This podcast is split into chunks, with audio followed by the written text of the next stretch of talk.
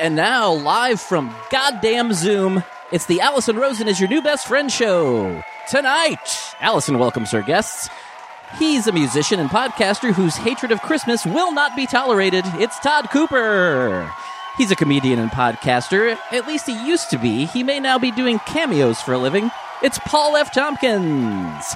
Daniel Quantz is here, and he insists you don't follow him on social media, where his handle is at Daniel Quantz. I'm the bad boy of podcasting, Tony Thaxton, and this is my last show for almost two months telling you to hold back those tears and say hello to your new best friend, Allison Rosen. Allison Rosen, Allison Rosen is your new best friend. Allison, Allison, with her good times never end. Allison Rosen, doing the wavy pencil dance again. Allison Rosen, Allison's your new best friend.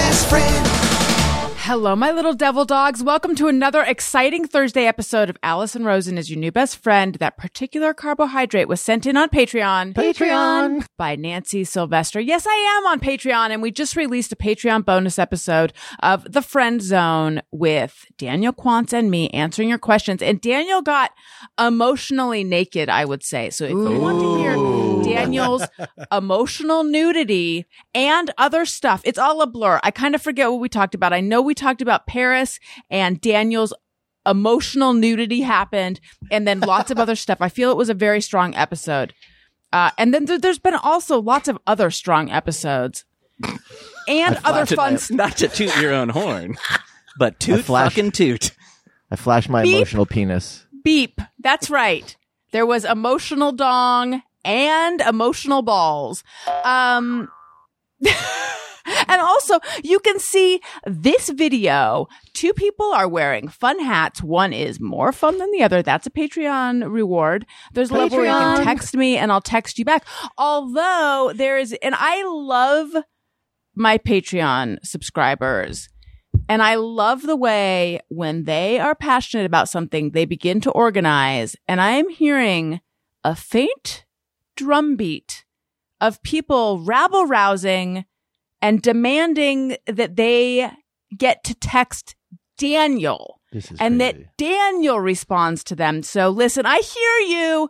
I hear your demands. I see where this is headed. So I guess pretty soon you'll get to text Daniel. I don't I don't know how this is going to work. But anyway, all sorts of fun stuff. Patreon.com slash Allison Rosen. Subscribe for a year. Get two months for free. Plus a That's couple a of texts from Daniel, I guess. Um. Anyway, this is uh Tony's Picks. Number five. Now, for anyone who's Tony's just picks. jumping in for this episode, this was just a fun thing we decided to do for the summer because I'm tired. Like everyone, I'm tired. I'm burnt out. I've been doing this show for a long time. Tony's young. He's a whippersnapper. You're not that much older than me. Tony... You're, oh, you're, he's wet behind the ears. He's just cutting his teeth. And I said, hey, young Tony, I have an idea. On the face of it, it's ridiculous. What if you, what if you booked the show? Oh my God. Imagine how disastrous that could be. But it'd be funny. It'd be funny how crazy it could, it'd be like one of those, you know, old fashioned radio stunts. People would tune in just to see the, how ridiculous it would be. This is all um, great for my ego right now, the way you're setting this up. Making me feel great. I know. Uh, I'm joking. But it, it seemed like a fun idea just to shake things up. And and I decided, as a vote of confidence, I said, Tony, let's do two episodes. Uh, but then it went so well. Tony has just been knocking him out of the park left and right. It's stretched into five episodes. Tony undertook the intro as well, which Daniel has been doing for years now and been trying to get out of. And uh, Tony has been doing it so well that not only am I like, Tony, there's nothing he can't do. But I'm like, or Daniel, is it really not as hard as you've been claiming for all these years? I don't know. But anyway, Tony, I can't believe this is your last episode before you go on tour. And I mean, yeah. You have really, what a, str- I mean, this episode is just starting. But already I can say, what a strong finish to Tony's let's, picks. Let's hope. Don't fuck this up, guys. I know. Yeah. Todd Cooper, your hey. t- Tony's Feliz Navidad pod co-host, the only repeat Tony's Picks guest, because you were here for Tony's Picks number three. That's right. And I forced my way back on the show. We, everyone loved you so much. We're like, oh, that guy's got to be a regular. I mean, ha. Mapril, Jan Uerkel, No Offense, None Taken, which is where you uh, claim, you said to me, No Offense, None Taken. And I was like, hey, that's my, it's my prerogative to say None Taken. You don't yeah. get to say that for me, but I've been laughing about it ever since. You've been what? You've been throwing it around ever since? Well, I've been laughing about it. Oh, ever oh good, since. good. Good. And occasionally, on the day, I thought you were mad at me, and I was worried. I thought this is it. And then Ch- Tony said she wants you back, and I thought, thank goodness, because I thought I really done it in there with that with that business. Or maybe I wanted you back to tell you in person that I never oh, want to see you again. Don't do it, except for this one time. Now go. That's right. That's right. And then also, oh my God, a podcast legend, someone that I've had on the show before, but never on the Thursday show, which is just insane. Paul F. Tompkins in the perfect hat for Memorial Day. Hi. Hi, Hello. everyone. Hi, so Paul. Nice to see you. It's great to be back. Oh, my voice is different now. I forgot to, uh, I don't know if I mentioned that before uh, we talked, but yeah, I'm, I have a different voice now. It's like this. I love it. Oh, thank you. Now, it's- Did was this a choice or did this no, voice choose you? I got, I got struck by lightning. Oh my goodness. It was weird. It was weird. This was the only effect, really. Wow. So my voice is a little bit deeper than it was. Wow. Now, you know, there's a you have now more chance than someone else of this happening to you again, they say. Oh no. That's the last thing I want to hear. I know. But that is what they say.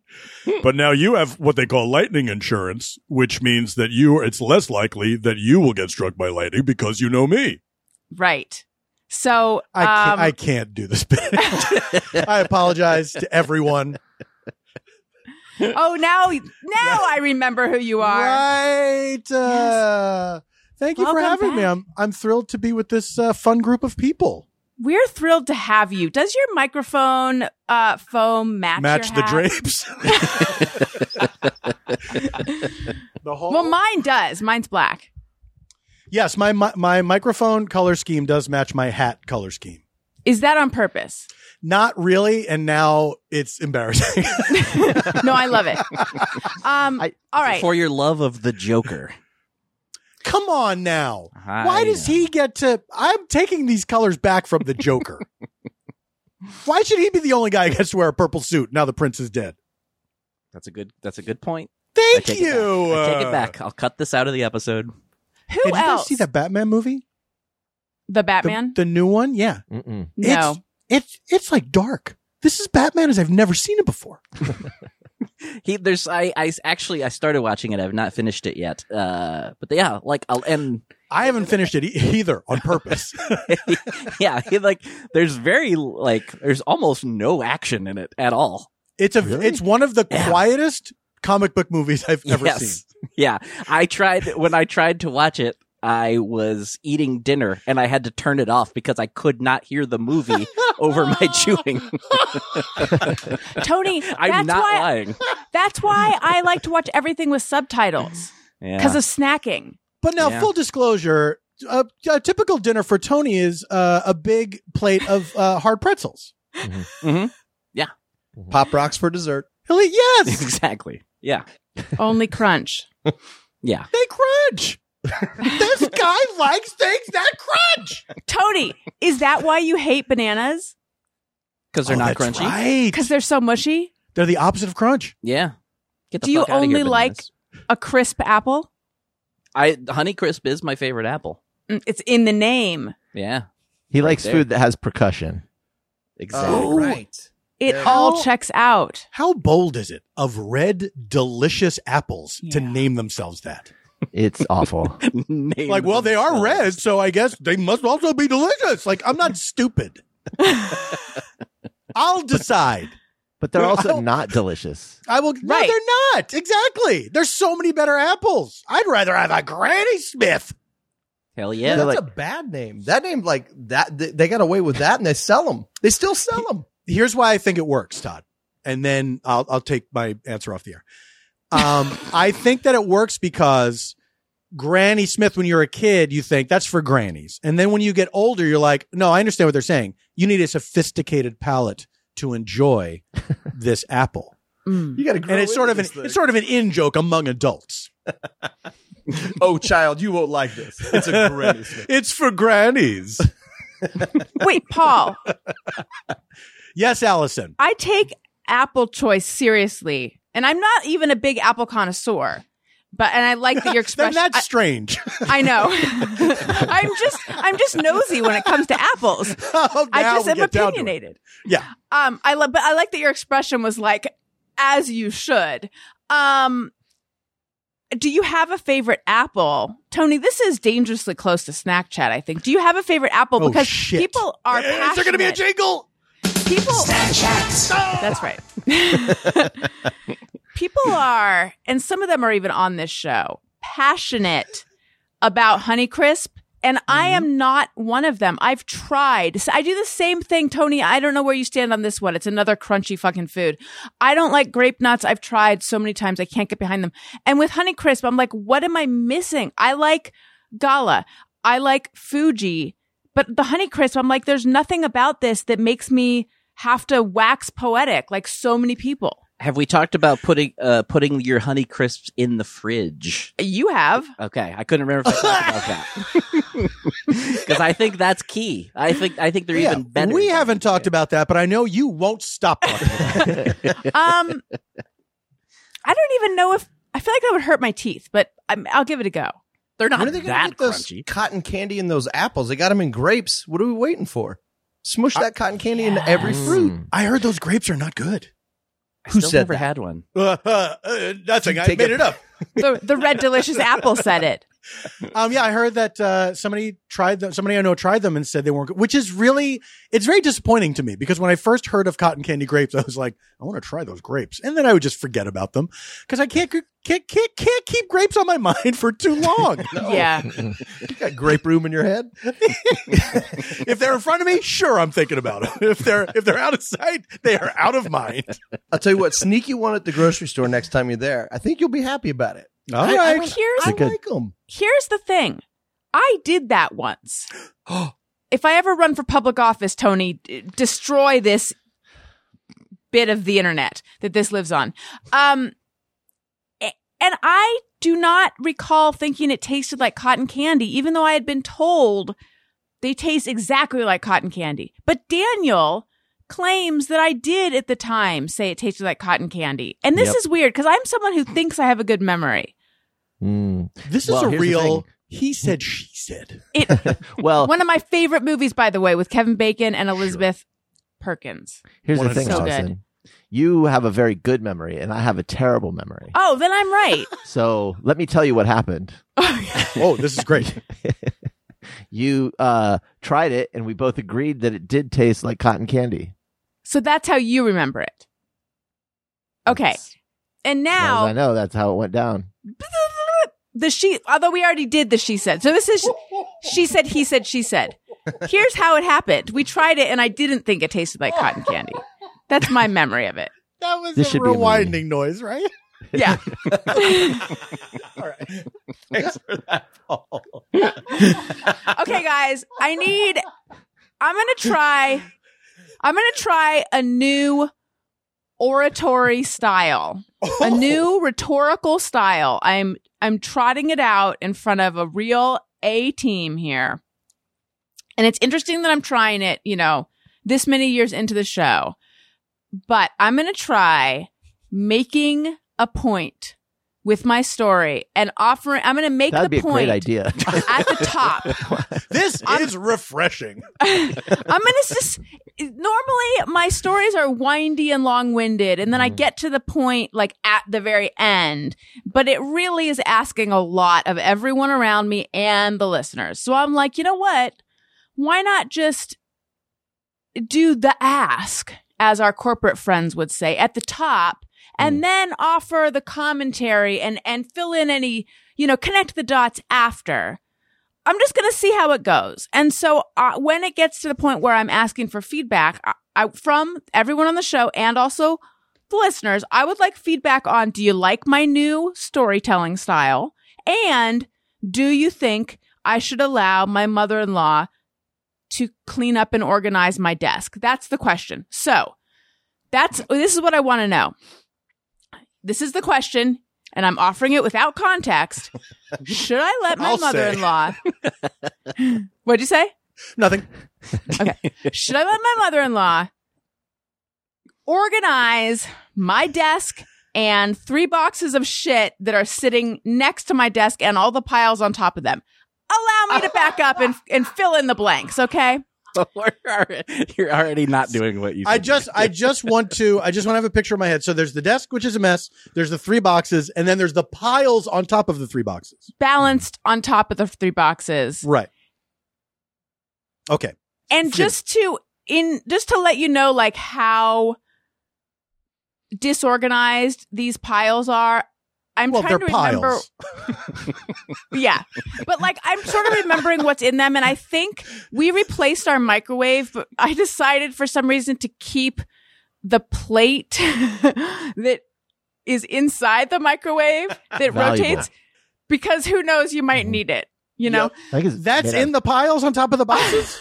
Wait, Daniel, what? Take a gander. Do you see I was that assuming plate? papers. I was assuming papers. It's a I lot of papers. Were, I didn't know there were hard objects in there. Oh, there's a lot of stuff. There's papers. Like I've had what? two children in the last five years. There's like packets from the hospital because I can't bear to say goodbye to that.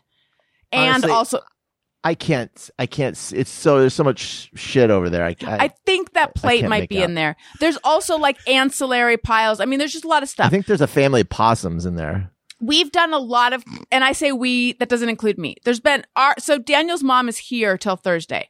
There's been a flurry of cleaning that's been going on in the house since then. So at this point, our our office used to contain the mess of all of us, but. Everyone That's got beautiful. their shit. Thank you. The Mess of All of Us by William Faulkner. Everyone got their shit together except my, for my corner of the room. I mean, does you're the looking, corner of the room get its shit together, or is there a person responsible for it? Yeah. I mean, that being said, like patreon dot com slash Allison Rosen, you can see behind Daniel, it's not that neat, but like it's actually much neater than it was in there. So Daniel's mom is like a Roomba, but for organization. You just let her go, and she just goes through stuff, and like org- she enjoys it. She's really good at it. And um, I am not a hoarder, but I have all the makings of what could be one. I yeah. am lazy. I'm indecisive. I'm very indecisive. I'm sentimental. Ain't that hoarder? I'm You're stupid. lazy. I'm a piece of garbage. I'm dumb. Uh, no one likes me. Classic hoarder. Let me be more compassionate. Well, maybe let me take laziness out of it. Yes. I you know, because you know that it's not laziness. Well, on top of all the compassionate reasons that someone might become a hoarder. Additionally, I personally am lazy. So you can just imagine. I tire easily. I'll take your word. I that's have. Not, that's not laziness. That's I, that's like I'm you're just, just t- continuing to live. I that I exist. I mean, look, I'm just not someone who likes to wake up and roll my sleeves up and do shit. And I feel like that's something that if if you're someone who likes to do that, you're a tidy person. I don't know. I'm just saying I have an, a problem with being – I'm not a person who is good at being organized and like getting rid of stuff that needs getting rid of, because that has always been a challenge for me because it involves making decisions about what to keep and what not to keep. And that has always been hard for me. And I yes. imagine there's like, you know, unprocessed – stuff just, that like gets collected in the stuff, and there's just all the issues that would make for someone hanging on to a lot of junk. I yes, when honey. I went through when I went through the garage a couple years ago to just clean shit out and tidy up the garage, which was just like full of boxes. I found boxes that Allison had packed from her move from New York. One just with junk, but one of them actually she had seemingly taken the trash I, I didn't. It got. To, had, I hired movers to pack up my so apartment because I, I got was, to the point where I couldn't do it anymore. This was trash, but she had to take the trash. I've moved trash, trash before. I've done. So that we had before. a box full of trash. I've yeah, never so moved it's like actual a... trash, but I definitely have moved things like a box of shit that I had not oh, yeah. looked at in a million years, would never look at again, yeah. and still packed it on up, and it's sitting in my house.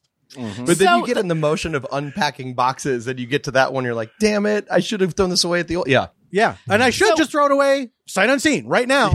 I should close this lid and yes. get rid of it. But no. We need to do like a controlled burn, you know what I mean? Of all of that stuff. Just burn it out. So the three boxes that are the foundation of the piles, those are boxes that were that were packed up. The piles stand on the shoulders of boxes. Those were boxes that were packed up when we moved from our Hancock Park apartment. Paul F. Tompkins, you have been in that one. That's where I interviewed you last. That's um, right. It smelled like dog pee. Uh, so I don't recall that. But I'll thank take your you word very for it. much. I don't think I was consciously fishing, but perhaps subconsciously. Um, so those have not really been fully opened up since that move. Mm-hmm. So anyway, all I'm saying is Diane, your mom, Daniel's mom, is in like. full-on Marie Kondo organization mode. Like, we have this console when you walk in that was our table that has, like, kids' art, a thousand bottles of sunscreen, all of our masks, a mail that is addressed not to us with, yes. like, you know, we don't live here written on it. It just so much stuff, old, like we, water filters. We don't like, oh, live that's here. Not, that's not what's written on it. No. Bad message to send to the post office. We don't confused. live here. They're very confused. That's not what's written on it. Yeah. Sorry. What do you do right on it, Daniel? It's like no one here by that name or something, or Wait, return to sender. I never it implies that address. They do live there, right? Because if the, if it's them saying we. What? Yeah. What? This per- I think this person live doesn't live here is what was written on right. it. Something yeah. like that. I don't know. Somehow, because she also like gets up at you know four thirty a.m. or so. This woman is is crazy. Right. She's so effective at all this stuff. Um, it was like cleaned off, and everything is put in one basket. I don't know where everything else is, and weirdly, I'm okay with that. So the question is, the question do, that you were getting right to, do I let her tackle work your her magic? On this area that needs its magic worked on, my initial gut impulse is like, of course I don't, because it is my desk. I mean, pride. I, it feels like way too personal. It's like saying, could you organize my underwear drawer? But also like just to have it done. I know Paul is giving me a look like it's not, but if there's not underwear in there, there could be, I don't know. Well, there might be. Yeah. I mean, that microwave plate's in there. All yes. bets are off. Has she offered to do this? No, but she oh my god, a lot here. Like she that would, is a hell of a task. Yeah. She would, Daniel. What should we have her install a new fence in the front yard? I think I. I don't know. We have been should together for going on like eleven years. She would. Maybe. I think maybe I have misread the signs, but I think she would love to. Yeah. She keeps saying, maybe I'm, I'm maybe sure this is that. one. Look, is this one of those like polite society has all sorts of unspoken rules, and here I here, brash Allison comes in and doesn't understand the rules, because it's possible. I can I, understand. Maybe maybe in the same way that like she loves nothing more than doing your laundry. I have misread that as like she would also love to clean my microwave plates and stuff. But she I mean, keeps saying as a Roomba. You just picture her outside your just banging into yeah. the door. Like she's just a mindless drone who, who lives to pick up trash. No, she, but I mean... She unnerves dogs. Right. Sometimes cats ride on her. Yeah. Like, if there's not something for her to clean and organize, I don't know what she's going to do. Thankfully, okay. we have ele- given her I mean, stuff to or clean and organize. The thing about your desk is that it's like incredibly personal. Like, I know. She wouldn't necessarily know what to do with it either. Oh, I know. It's not like you have some sort of organizational, oh, okay, this goes in this file or something. You have no I files. Know, but she could probably erect some system for that. I mean, there is a microwave plate in there. I, it just doesn't feel yeah. that personal yeah. to me. That's, that's, a, that's a wide, a wide-ranging system. That's right. But that takes into account like kitchen items in addition to yourself. like a, an expired contract from two thousand three. There's so many someone, of those that I hang on to because I'm like, I don't know.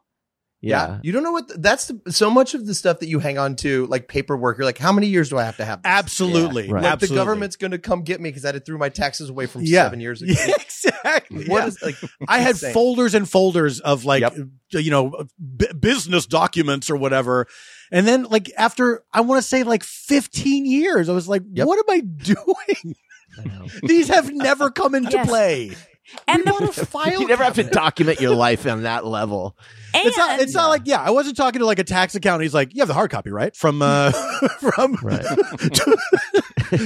two thousand nine. It's like, oh shit, I just got rid of it. We're gonna need to see that Staples receipt. Yeah. That's right. And Tell the problem is, based on my organizational system, which I think I've you know described as being not airtight, when I go to look for whatever it is, I have trouble finding it, which is why I have ah. like nine copies of my second child's birth certificate, because I was like, I need to find, like, back when shit seemed to be going south. I feel like it's gone south a number of times this pandemic. I was like, I've got to get. But birth now it's I've finally get... great. Right. Thankfully, it righted itself. Just but I was right. I was like, I need to get birth certificates for them so that we can get passports for them.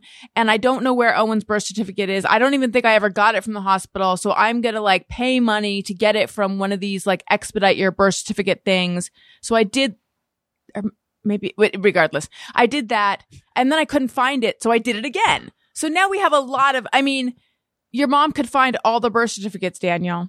Wait, Imagine can we, this. Can we go back a little bit, though, and just discuss whether she would want to do this? She Wait. keeps saying to me, please let me know if there's any project I can tackle. And I, I take mean, her at might. her word. I'm, look, imagine you're, you're tasked with cleaning someone's desk covered in papers and who knows what. Gifted with the opportunity to, they entrust you with what seems to be a thankless task, and yeah. you you bill yourself as someone who loves to organize. And you come across a microwave plate, right? A microwave turntable. Yeah. You wouldn't know what to do with it because you wouldn't nec- you would think this must be important. There must well, be a I reason. Could, but when you person- when you get to the car battery, it will all make sense. yeah. yeah, it's not like there's a natural like. Boy, I'm used to organizing offices. You definitely want to put the microwave stuff in the. Should, place. I, should I start a microwave M. pile? Should I start a microwave pile or? Yeah, Al, here's that of- letter in there. I have a lot of empathy for this because I have that situation going on in our garage right now. It's it's a nightmare in there. It's one hundred percent my fault. My wife tries to, she always says we, and it's like, it's not we, it's me. And you know that it's, you've really lost track of it when you forget where the things are. Like when you can't, you, you, when, even when it's a mess, you're like, well, I know it's under these things or whatever. And then when you don't have that anymore, you're like, this has gotten away from me and mm. it's a real problem. And, you know, there, there is that. I am also resistant to outside help because it does feel like I know what's important. I know what's not important. I just have to do it. But at a certain point, it does seem to make sense to give it over to someone else. However, I will say this. We did this once before with the same garage. And it really helped, but we hired people to come help with it. Like they didn't just do it all, but they were helpful, mm-hmm. like they, like sorting things out and everything. I lost a very important item that was See, mine, and I will never, I will never be convinced that I lost it any other way. It was a, it was a, it was a custom made hat that was like, there's no way I. It was in a box. Like I didn't lose this somewhere else. Like it was definitely, it got mixed in with things that were to go and it's oh. gone forever. Oh, man. Oh. That sucks. Yeah. yeah. I'm sorry. But, but, but it's hard to say because, look, I, I, that was not like they threw away medicine of mine. You know what I mean? So it's it's annoying and it's a it's a real drag. Um, but it was helpful to have those people there. It was it was good to have that to for us to get that done. You know, so it does it did outweigh. I have to think of it as it outweighs the uh, the negative aspect. But that said, it's such a fucking mess. And I really there are. Things that I absolutely do need are mixed in with things that I don't need. And mm-hmm. I will have to be the one to sort through it. How did it work with those people? Like, were they, because I know someone who hired organizers, and my sense mm-hmm. from watching uh, Instagram stories, which I think is like a documentary, is mm-hmm. that like, basically they're like, okay, you know, put stuff into piles of stuff you want to keep and stuff you want to, you know, get rid of. And I'm like, well, that's exactly what I'm trying not to have to do. Yeah, but you have to do that. You know that you have to do that. Mm. Yeah. Well, that's the, I mean, that's the only way. That's no. the only way. Ha- Enter um, Diane. Um, so Diane makes the piles and then you look at, but how does she know? Do you watch her picking things up and then you say yeah, what pile right. it goes in? There's a real flaw in this system. What part of it do you not like? You not don't like putting things in piles, or you not don't like deciding what to throw away? I mean, I don't. Okay. From the top, I get a big old garbage bag. I, s- I sit down. I, first of all, I got to take an Tony, allergy pill. Take an allergy pill. Sit at my desk. Now I'm bending over. All right. I don't like that. The I've got worst. a big old garbage. I've got mm-hmm. a garbage bag. And I'm going to be putting like magazines and college, uh, you know, Col- uh, unread college magazines in there, and I'm gonna think to myself, should I read these? I, I got to see like who died from college and stuff like that. That's gonna take some yeah. time. Eventually, I'm just gonna toss them in. They're gonna poke holes in the plastic, and I didn't even recycle them, and I probably should have. Then I'm gonna go through, and then I'm gonna find pens, and I'm like, should I just throw these out? I should probably see what pens work or not. So then I'm gonna take time like writing with each pen, and then that's just gonna take too long, and then my hands are gonna start to get sticky. Okay, and then I, it's like now forty-five minutes has passed. I should probably check my email. Oh, no, no. Okay, now I've made no dent, and now it's even more messy. Then I'm going through, and then it's like, oh, here's a list from, the, you know, so here's some stuff from when Elliot was in the N I C U. I don't need this anymore, but that was Elliot when he was a tiny baby. Like, I can't throw that out. I'll just put this in a pile over here. I don't really know what to do with this. Oh, here's a greeting card from my mom and dad. Um, they just signed their name. I don't really need to. Oh, but my dad's going to die. I, so I should keep this. Oh, and then here's this. And then I don't know what I should, you know what I mean? It's just like, and now I have more piles, and my back is hurting because I've been hunched over. What do I do? Well, I have a suggestion like you're for this, emotionally though. Connected to this stuff, and all yeah. that's good. Yeah, I have, I have, a, I have a suggestion for you, which is yes, don't do it that way. Oh, okay. Yeah. What is there a better First way? First of all, you get don't get comfortable when you're doing it. Honestly, sit on the fucking floor and do it. And also, you have to. This this helped me a lot because we do it in the house. We're getting rid of stuff. We have like a sort of if something comes in, something goes out policy with with stuff. And so it it got me to be a lot uh, better at making a uh, what feel what used to feel like a hard decision, but just cutting to the chase of I'm not I'm not going to use this again. I don't need it. Yeah. So like mm-hmm. all the pens and shit like that, get rid of them. Get rid. If you have to write with a pen to see if it's still good, you're not using the pen. Get rid of the pen. They're just pens. This is so true. You know what I mean? They're not that expensive. It's, like, uh, it's right. really exactly, exactly. It Plus does it's feel fun to buy new pens. It yeah. is fun to buy new pens, but don't get new pens until you get rid of old pens. Oh my god! But you it really is like once from you, the shame what, of, of like yeah, throwing stuff. The out. Uh, the shame is so it's so powerful. It's yeah. so powerful because all you think is like, I wasted money. This is yep. a waste. Yeah. It feels so bad. And you feel like a fucking jerk, but it's like, it's so, it feels so much better to get rid of that stuff. It feels yeah. so good. You really feel like you accomplished something and you feel like you did the right thing. It's like, this is just junk that's lying around. I'm there not helping a, anybody. There was a point during the pandemic where I couldn't stand our clothing closet anymore, and I went in and just grabbed piles of stuff, and mm-hmm. I had been hanging on to like sweatpants and things from before I got pregnant. There was, this is going to shock you, but there was a pair of sweatpants that I had a real emotional connection with. Uh, and I was like, you know what? I don't need these anymore. Even if I can fit into them, and I put them on and I could fit into them. I mean, I, I was close, but I was like, even when I get to the point where I can really wear them again, I don't think I'm going to need to or want to. Like, yeah. I don't. And I was ready to say goodbye to a lot of those clothes. And I did. Really did feel so much better and lighter mm-hmm. once I had cleared out a lot of that stuff. So I I know exactly what you mean about yeah. like you really it really is like a a weight being lifted off when you get rid of the stuff. Yeah. But it's like you I would love to be one of those people who doesn't have all the emotional attachment with all the stuff. Just, well, but here's what's good though is that now that you do have kids, it's like I feel like if you go through the, that pile, those piles of things, there might be things connected to your kids that you still mm-hmm. feel like I can't bear to throw this away. But there's going to be such a uh, a sharp delineation between that emotional connection and other shit where you're like, I don't need this anymore. You know, it, it really yeah. like all the rules that people tell you of like, if you haven't worn this in a year, if you haven't blah, blah, blah, and so long. It's really true. It's really true. And when you keep that stuff in mind, you look at things. It's like, yeah, I can get rid of this. Like it served its purpose, you know, mm-hmm. it's, it's, it's done now. I, I just don't need it anymore. It's not, it's not doing anything but bumming me out to look at it, or it's in the way of something else that I do need.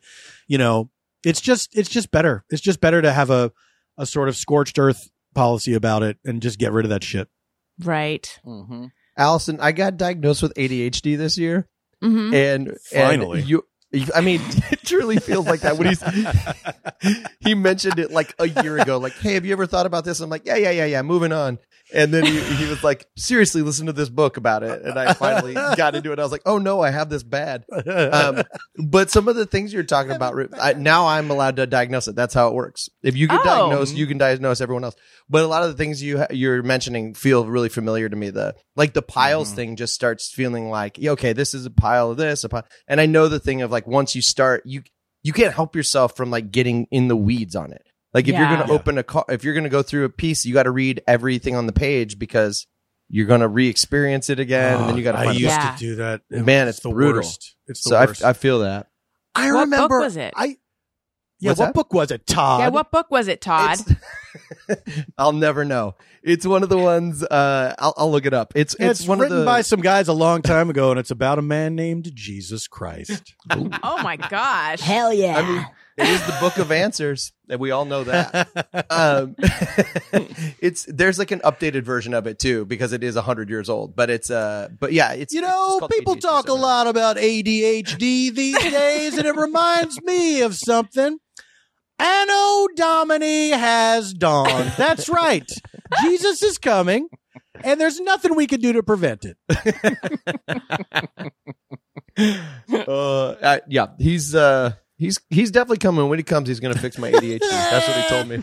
What if he volunteers to help organize your desk? Oh, my God. Is your mom Jesus Christ? Does he I need a like microwave turntable? Was he what? Need a microwave turntable? He probably doesn't. Of course he does. He can do that himself. He can just all those frozen himself. Bean burritos in heaven? You serious? He's, he needs that thing. I wonder if I have it sometimes, if I have A D H D sometimes, because I do have a lot of, I get, I get laser focused on a thing when I'm, I get, I, I like start a task and then that task will take me over here. Then I start doing this other thing. And Definitely. Then it's like, I have several, several in progress jobs around the house. Yep. That's like, okay, I got to pick a thing and, yeah. and do that first. And then I can do the other things. It's, it's the best way that I like, I'm doing always four things at a time. It's kind of yeah. great. Is I it mean, the best way? It's not the best way, but it works. Are you on three other podcasts right now? Yeah, hang on one second. I know. Um, that, that's what I know. What a great podcast! I know. I'm getting attacked on that one. I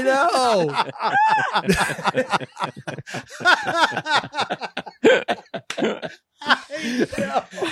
I know. It's called yeah, like I said. I'm real mean on this podcast. It's called Driven to Distraction. That's the name of the book. Oh, okay. I yeah, thought that was the name of the podcast. That's, I did too. I did too. I'd kill on that podcast. All right. You would crush. um, I need to tell you guys about something important, and then I would like to hear some fun facts, if you have any facts that are fun. And then also, we need to hear a little bit about the background of Paul F. Tompkins' uh, sure. office, because there's a lot of interesting stuff going on. Okay, listen, I want to tell you guys Lots about to Fuzzy. Unpack, literally. Yes. Uh, if you have a pet, they're part of your family. Fuzzy knows there's nothing that compares to coming home to a, a wiggle butt or waking up to soft purrs, and that we want to keep our pets healthy and make them as happy as they make us. Um, Fuzzy is just an amazing service that I wish had been around years ago, and I wish I thought it up. And I just want to, uh, I want to turn it into a liquid, and then I want to drink it. And I feel like that is the weirdest thing to say. However, I just think it's so brilliant. It's a telehealth service for pet parents that offers twenty-four seven access to personalized pet care from veterinary professionals. Um, and the reason I said that weird thing about it is just because I feel like, as a concerned pet parent, and you, you've heard me for years, so you know how... Uh, C P P. That's right. It's concerned pet parent. You know how important the health of uh of Wendy is to Daniel and me. Um, I just know that there's nothing that uh concerns me more than like an after hours pet emergency or something happening with her. An A H P E? Where yeah, yes. It's just, you know, if your regular vet has only daytime hours, and then you're worried. It's just, D T A. I just love that there's someone you can turn to twenty-four seven. From everyday questions to middle of the night emergencies, Fuzzy has the answers pet parents need through live chat and virtual vet consultations available to you twenty-four hours a day, seven days a week. Fuzzy can answer your pet questions, big and small, urgent and everyday. Fuzzy can also recommend the exact right products for your pet, all of which are handpicked by their established team of veterinary professionals and available at discounts exclusive to Fuzzy members. From getting your pet's diet just right, to meeting their middle of the night needs, to finally figuring out what makes their breath smell that way. Wendy. Uh, nothing oh! is too big. I know. Shit. Talk about a controlled burn. Nothing is too big or small for a quick Fuzzy call. Right now, Fuzzy is offering our listeners a free seven-day trial membership. Go to YourFuzzy, that's Y O U R F U Z Z Y dot com slash Allison today to sign up. That's a free seven-day trial and access to exclusive member discounts on pet meds, supplements, food, and more at YourFuzzy, Y O U R F U Z Z Y dot com slash Allison. Again, yourfuzzy.com slash Allison for your free trial of Fuzzy with access to twenty-four seven personalized pet care and vet recommended products. Okay. Okay. Okay. Okay. Okay. Okay. Okay. okay. Sorry, that's other podcast. Oh, are you still? You're, yeah. oh, they're they're coming back from a spot as well? Yeah. We're on the same schedule. All right. Let's hear a fun fact from Paul. All right. I, a fun fact about me. Yeah. Is that, uh, and, and it, it, it ties into the things that are hanging on the wall back there that are not diplomas at all. Uh, one of them is, uh, a, a copy of my, uh, arrest sheet from when I was smoking on the subway in Philadelphia, um, in the, uh, in the early nineties. And, uh, a cop pulled me. I was, I, it was something I'd never done before. I, back when I was a smoker, I would smoke on the train platform, and then I had just lit up a cigarette and the subway came, and I was like, it was, it was like one thirty in the morning. And I was like, I see people do this. What's, what's the big deal? And I get on there. The car's pretty much empty, and I go one stop, and a cop, uh, says, hey, step off the train. And I was like, oh no, I'm going to have to wait for another train because this guy's being a Boy Scout or whatever.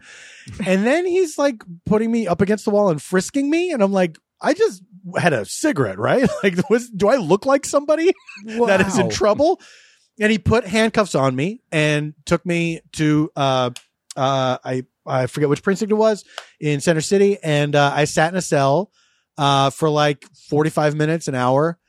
And then they let me go. Were you by yourself in there? I was by myself in there. I, I had a oh, cell all to myself. Did he smell pot, or was it just he assumed no. that it? He, I, he never he never said If he had any assumptions, he never shared them with me. The, I remember with the hand, handcuffs, with the handcuffs on, we're going up the escalator, and I I turned to him and I said, "Is this like a real arrest?" And he said, "It's like a parking ticket." And I said, "What?" Do they, I and I said, "Do they usually handcuff people for parking tickets?" And then he just stared at me, and that was the end oh, of my no. questions. Wow. So did they ever give wow. you Miranda? Did they do your rights? No, no, he did not read me my rights. I don't know what the fuck was up with this guy, why he felt like this was important yeah. to do, but huh. they gave me a they gave me a copy on my way out when they gave me my fucking belt back. Oh my god! Like, like I was gonna hang myself. They took my belt. And so he gives me a copy of this thing, and like, oh, and I had a Swiss Army knife that he was nice enough to give back to me. Um, after like he he, I left, I left the the precinct, and I was like, what the fuck just happened? I was, yeah. I was walking out, and I hear him go, "Hey!" and I turn around, and he like throws the knife to me, and I was like, "Thank you, I guess." Like he thought he so was being weird. Awesome. Hey, buddy. He yeah. thought he was being awesome. Right. Here's yeah. your knife, bro. You can have this knife back. In fact, what I did was absurd. um, All cops are buddies. Am I right? Isn't, Here. It, isn't it funny that this happened to you? Oh, so is that buddies. On your yes. record? Yeah. Yeah, yeah, yeah. Wait, so I mean, you statute of got, limitations has expired. Right. But like you legit got arrested. I legit got arrested. That's so weird. For like a super dumb thing. For I don't... I, It was, was so it a, late at night. Why did this guy do this? Was it an underground subway? No, it was one of the above ground ones. Above ground. No, it was it was underground. It was not. It was not. It was not the L. It was not the L. Look, we were I underground at the time. Look, the only subway I know of is in New York. Okay, I I've seen the Ellen movies, and I didn't even know that Philadelphia had what do you call it, like a metro the or a Ellen tube movies. Or something. What? What the Ellen movies? Ellen. In oh the oh, L in oh, oh, movies oh, oh. I was like yes. does Ellen have a film franchise? Whole, yeah. I just assumed. I didn't even ask. I've seen the L in yes. movies. That thank you sense. Tony that makes more sense. Yeah. Yes, I mean it's it's the subway. It's not it doesn't have a fancy name or anything. You just call it a subway. Okay. So yeah. It was underground. um yeah. I don't know why it matters. For some reason if it's above ground it's even more annoying that he did this because you're practically outdoors. That's true. Yeah, that's true. I mean, being, this is when being above like ground sm- is practically being outdoors. That's right. This is like when people are like smoking on planes and stuff. Still, like it's not that crazy to be it, true. Inside, that's right? True. Yeah, I'm I'm old enough to have smoked on a plane, like right wow. before it was banned. At that, that point, it was banned on. It was banned on domestic flights, but you could smoke on international flights once you crossed the international date line or whatever. So oh. I, I was, I, this was the first time I ever flew out of the country and I was visiting my sister who lived in London at the time. And I, I, re- I sat in the smoking section and when they made an announcement like, now you can do it. And all these people every- fucking lit up. It was disgusting. Even as a smoker, I was like, this is too much smoke. I just, I imagine people had like cigarettes behind their ears. That always makes me laugh when they can't wait to get it out of the pack. Oh, they have yeah. It behind yeah. Their ear. Like, and it's, I get it so closer. Stupid. It's just I knew an a, inch from my mouth. I knew a guy who was like a, a hardcore chain smoker, and it was very much a part of his personality. And he was oh. like, I will, uh, I've, I've been on flights so long that I've eaten cigarettes because I needed the, uh, the nicotine. I'm like, you're dumb. Oh, what? Cool. That's so gross. That's, that story's not coming off the way you think it's coming off. Oh, cool, man. Wow. You rat. Really love cigarettes. That's rad.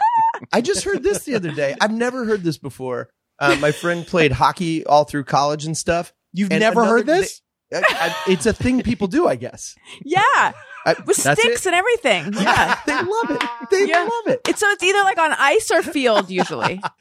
It's That's what they said.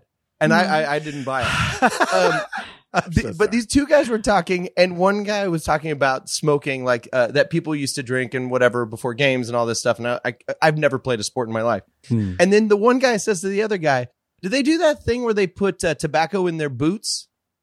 Like, and the, and the other guy, listen to this. The other guy went, "Oh yeah, Like that's and, and like I, I yeah, where you guys are at is where I was. I was like, that's not that can't be real. Apparently, your feet like absorb the nicotine. Like instead of chewing tobacco, they put it in their boots. Is that insane? Like in, in what only- format? What's that? Chewing like, tobacco. In what format? Vinyl. Pal.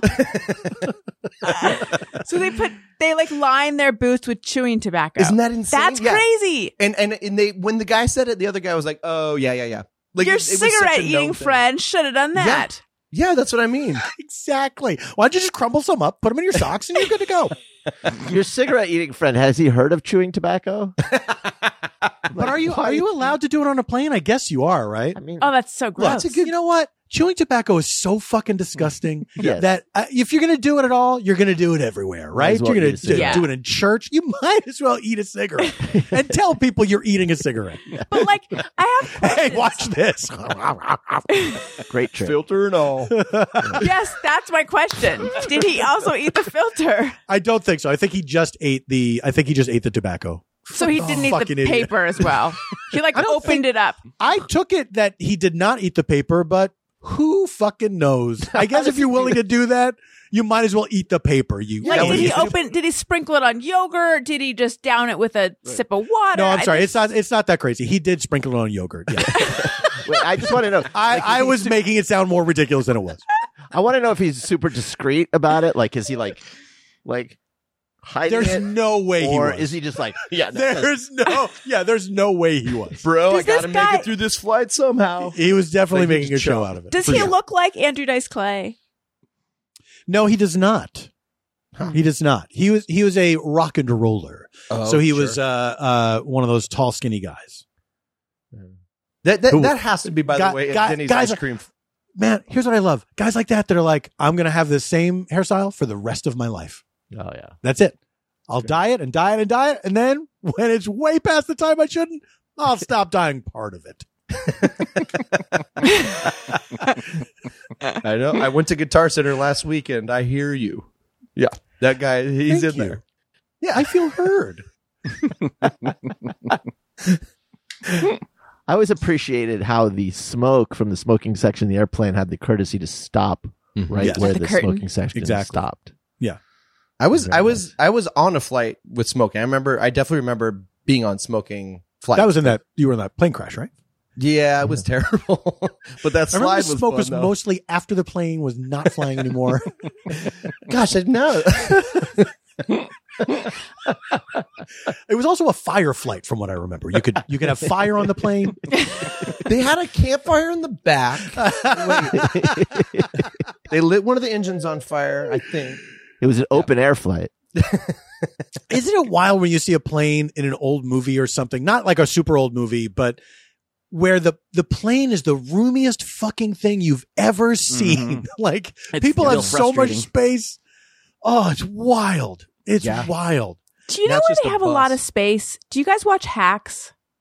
Yeah. I have I haven't watched the new season yet. It's but. so good. I love this show. It's so good. The tour bus they are on seems to be quite roomy. Now, my some friends, Jenna and Al, who are frequently on the show and are going to be on, um, I believe they're on next week, actually. Um, they have uh, they have an R V, and the R V lifestyle has called to them. And wow. my understanding is like you can, like the R V is modular in a way.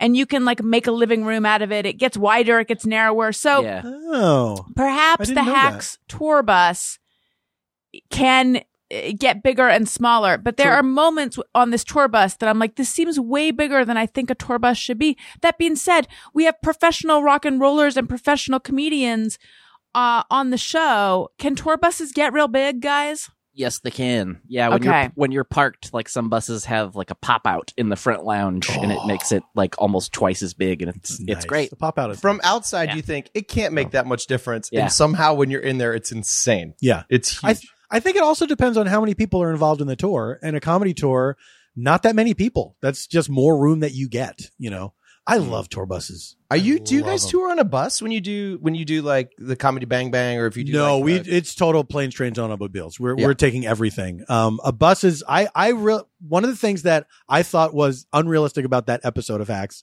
was the sleeping. First of all, I understand if you if you're claustrophobic, of course, sleeping in one of those little uh, bunks is terrible. I loved it, and I think it makes me want to take an M R I to see if I enjoy it.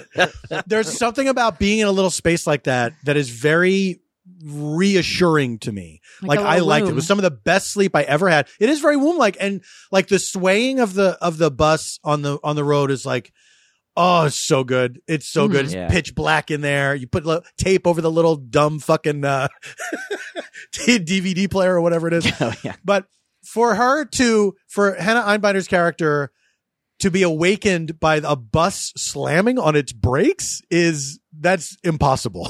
Mm-hmm. Like if a bus, it takes so much for a bus to, to get to that point where you are being shaken forward from a, from a laying down position that you would hit your head is just like something bad would have happened. That wouldn't right. just be like, I, I stopped suddenly. Right. Wait, Tony, don't you like sleeping in those little cocoons too? Um, I used to, uh, now that I like don't do it regularly anymore, I have a harder time with it. But when mm. I used to tour like pretty much nonstop, I got so used to it that I had trouble sleeping when I would come home. Like sleeping in a bed wow. without, without that like little like vibration and the back the hum of the bus and all that. That's right. Um, yeah, it, it was hard for me to sleep at home. I am the ang- this this kind of anxious person who, as a young person, when I would be on like a school bus or in a minivan, if I was in the back and it was being driven by like a coach or a mom or, and I, by the way, I'm not a sports person. The so two I don't genders. Know what- What'd you say? The two genders. Exactly. So I, I'm not a sports person, so I don't know why I was in scenarios where coaches were driving minivans, but I feel like I was a lot. Sure, it was always yeah. like some adult that I didn't know well driving a long vehicle and I was in the back. And I would just always be like, what if something happens and this person can't drive well? Like, what if they suddenly lose the, or they'd like, I feel like this happened a lot in my childhood and I don't feel like it would happen that much nowadays, but like they would park somewhere, leave the motor running and run in somewhere to get something. And I'd be like, what if the car rolls and I'm stuck in the back? Um, so I would, long story short, I should have put the point at the top. I'm already dispensing with my new rhetorical style. Um, basically not trust whoever was driving the vehicle. So I feel like I'd be the person in what? my little tour bus womb cocoon who's like, I can't sleep because what if the driver doesn't drive well? Do you I ever know, have that You fear? were a kid, right? You were a kid who was not driving yes. yourself, but you Correct. still were like, this person doesn't seem like they She's, would be good at doing this. Yes, no, I had I had to look alive in case I needed to run up and, and pull the emergency brake or so, or save you're, everyone honey, somehow. You're still like this. You're still yeah, like this. I am. Yes. So I was a backseat kid. driver at like age seven. When when when we're driving together, or when I'm driving, oh boy. and we're in we're in traffic, and then the traffic ahead starts to slow down, it's mm-hmm. like she's in a horror movie. It's like, ah! And it's like, we're fine, just slowing down. I, I had two years on a tour bus where I slept like a baby, and one year where we had a really bad driver for a year, uh, or for like wow. the beginning of a tour, and it ruined me. Yeah, mm. like this story. So I had a fr- we had a friend who was like, he was like nineteen, and it was his first time out on the road. He was doing merch. Oh God! And they, uh, uh, he gets up one night. He told us this, by the way, like. Four years later, we were all hanging out. He's like, "Hey, did I ever tell you? Uh, one night I went up to use the bathroom, and I hear from the front from the front seat, 'Hey, somebody awake?'" And and he's like, "Yeah." And the guy's like, "Hey, come here." And um, he's like, "Hey, I got to use the bathroom. Just hop in really quick." nineteen years old, this kid.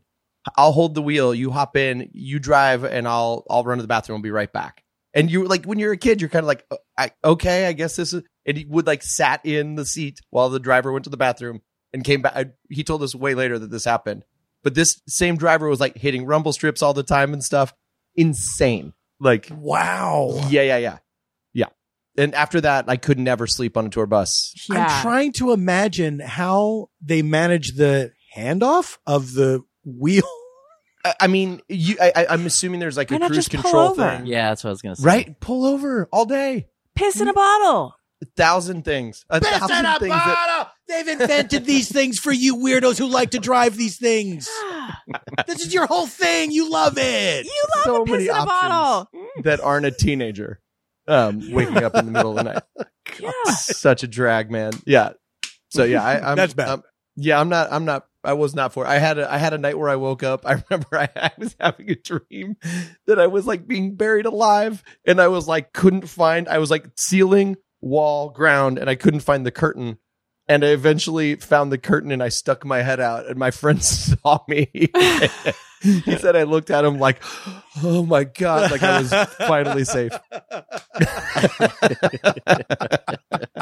Speaking of what we were just talking about, going to the bathroom. If you're like me, you're always looking to make sustainable swaps throughout your home. Maybe something that's not wrapped in plastic, doesn't use any harmful chemicals, and hopefully doesn't involve chopping down any trees. Luckily, it seemed like there are more and more alternatives every day that I love to use at home and can help keep our earth beautiful at the same time. And my new favorite sustainable swap is Reel Paper. Reel makes a sustainable toilet paper that uses fast-growing bamboo and is always shipped in plastic-free packaging, even down to the tape on the box.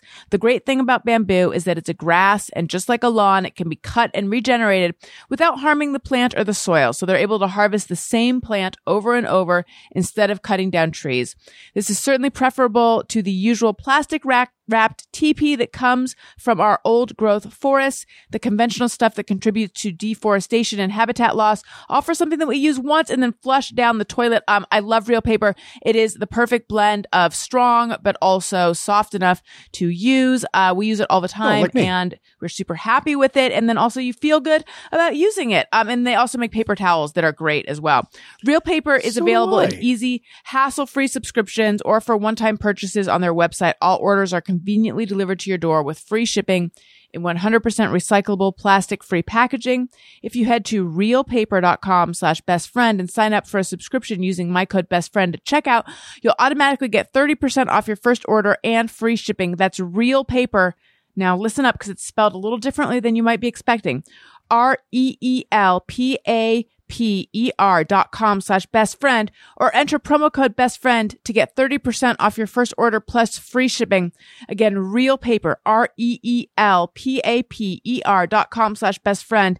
Enter promo code best friend to get thirty percent off your first order plus free shipping. So let's stop flushing our forests and give Reel's tree-free paper a try. Zero trees, zero plastics, zero compromises with Reel. Okay, okay. okay. Okay. Zero compromises. I'm tired of compromising when it comes to my T P, Paul. Me too. I make so many compromises. Look, what I'm trying to do is bipartisan toilet paper. Yes.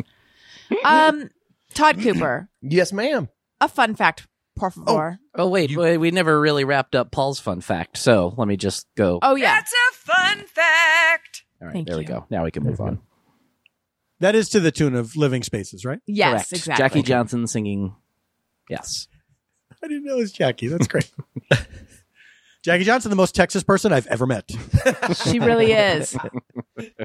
She described herself, I, I think she always does, as some, like your crazy aunt or something. Yeah. Yes, your kooky southern one hundred percent aunt. Yeah. Oh, God, she's so funny. She's, she's been sure. pregnant for three years. Isn't that wild? She's been talking about it like since she found out, I think. She was just like, caution to the wind, like, yep, let's go. I love it. She's the best. Um, I haven't seen her in a minute. Um, so I had like a game uh, out of it, but Paul is here. There's no reason for a Todd Cooper game. Let's what? do. Uh, what does that mean? I think Paul would enjoy a game. I want to play us? the game. Yeah, we want a game. Yeah, all right, I'll do a quick one. Of we them. want a game. We, we want, want a game. game. Are you playing game? games on your other podcast that you're doing simultaneously? Yeah, that's what I don't want to. I don't want to use them all here because I got other stuff. um, okay, so um, let's see. I'll do. Um, uh, uh, uh, uh, okay, I'll just do this one as fast. Um. I was in a cover band in college, And the question I have for you is, what was the cover band I... Thank you. Who wants to be a bandoneer? Uh, it, was it Fleetwood? Sorry. Oh, multiple choice. Great. Yeah, yeah, multiple choice. I'm sorry, what's was the it, question? What are it, we doing? The, the question was, I was just going to guess D C Talk, but I'm glad that there's options. Oh, I am a Jesus freak. Um, so it, it, I, in college, I was in a cover band. It, was it a, a Fleetwood Mac cover band, B, Bon Jovi cover band, or C, Huey Lewis cover band? No, Paul. I'm buzzing in. Paul, go. uh, C, Huey Lewis. Oh. Anybody else want to guess? I'm gonna go. I'm gonna go. Bon Jovi. Allison. I'm also gonna guess Bon Jovi. Well, see, I was gonna, I was gonna guess Huey Lewis, but uh, not anymore. Well, you saw that reaction. Yeah. Holy shit. Oh, that should be on more game shows. Should have that. Is yeah. that what I did? I didn't realize. What is the Byzantine Empire? Oh, Jesus Christ. Uh, yeah, there's no way you were in a Huey Lewis cover band, and I wouldn't have known this that's, by now. That's oh, true. Yeah. Okay. Well, well, I what I was intending to do was try to figure out how to move forward. I was like, oh, do I let other people guess? It wasn't. It wasn't a, it wasn't a shrug off of your guess, Paul. Um, I was like, oh, now what? How does this game work that I wrote? Um, it uh, it was Bon Jovi. Uh, in, In the uh, cafeteria during exams week, a friend of mine was like, hey, we should do a Bon Jovi band. And I was like, yeah, we absolutely should. We have nothing but time. And we learned five Bon Jovi songs, two of us ever having played an instrument. And then we told people Bon Jovi was playing at our house. Not like not like a cover band name, like, hey, Slippery When Wet Bon is playing. Jovi was playing at our house. Yeah. And everyone knew it was like us doing it, but we just were like, sorry, it's Bon Jovi. You're going to see Bon Jovi at our house. That I was Bon Jovi, but classic dumb Todd Cooper could not remember all the words, but my smart friend could. So he was my brother, Theodore Bon Jovi. Then he would sing the lyrics when I forgot them. Did he know? I mean, how would he just jump in very quickly, or was it like, I don't remember this part? Would you give him a signal like uh, coming he, up? I don't know. He did the heavy lifting. I was mostly just front manning it and cheerleading. You would start off each song, and then he would just take over. Like you would get out, Johnny used to work on the dock, and then he would just sing the rest of the song.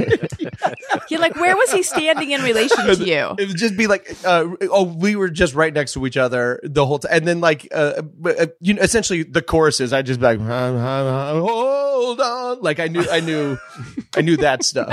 I'm more of a chorus man myself. It was very dumb. And uh, it was a lot of fun. What did you call That's yourself? That's a fun fact. Just Bon Jovi. Oh, okay. Yeah, that's Bon Jovi. A bold move for a cover band. Did, yeah. you, did you spell it different or anything? Not at all. No, it, we, we just told people Bon Jovi was playing, um, and it was just it was the dumbest. Did thing. anyone think they were coming to see Bon Jovi? No, no, okay. they knew they knew that they that we did not have that kind of pull. Paul, kind of booking book, power. Booking power. That's the right word. I heard a story on another podcast called Three Bean Salad that I just uh, have been getting into.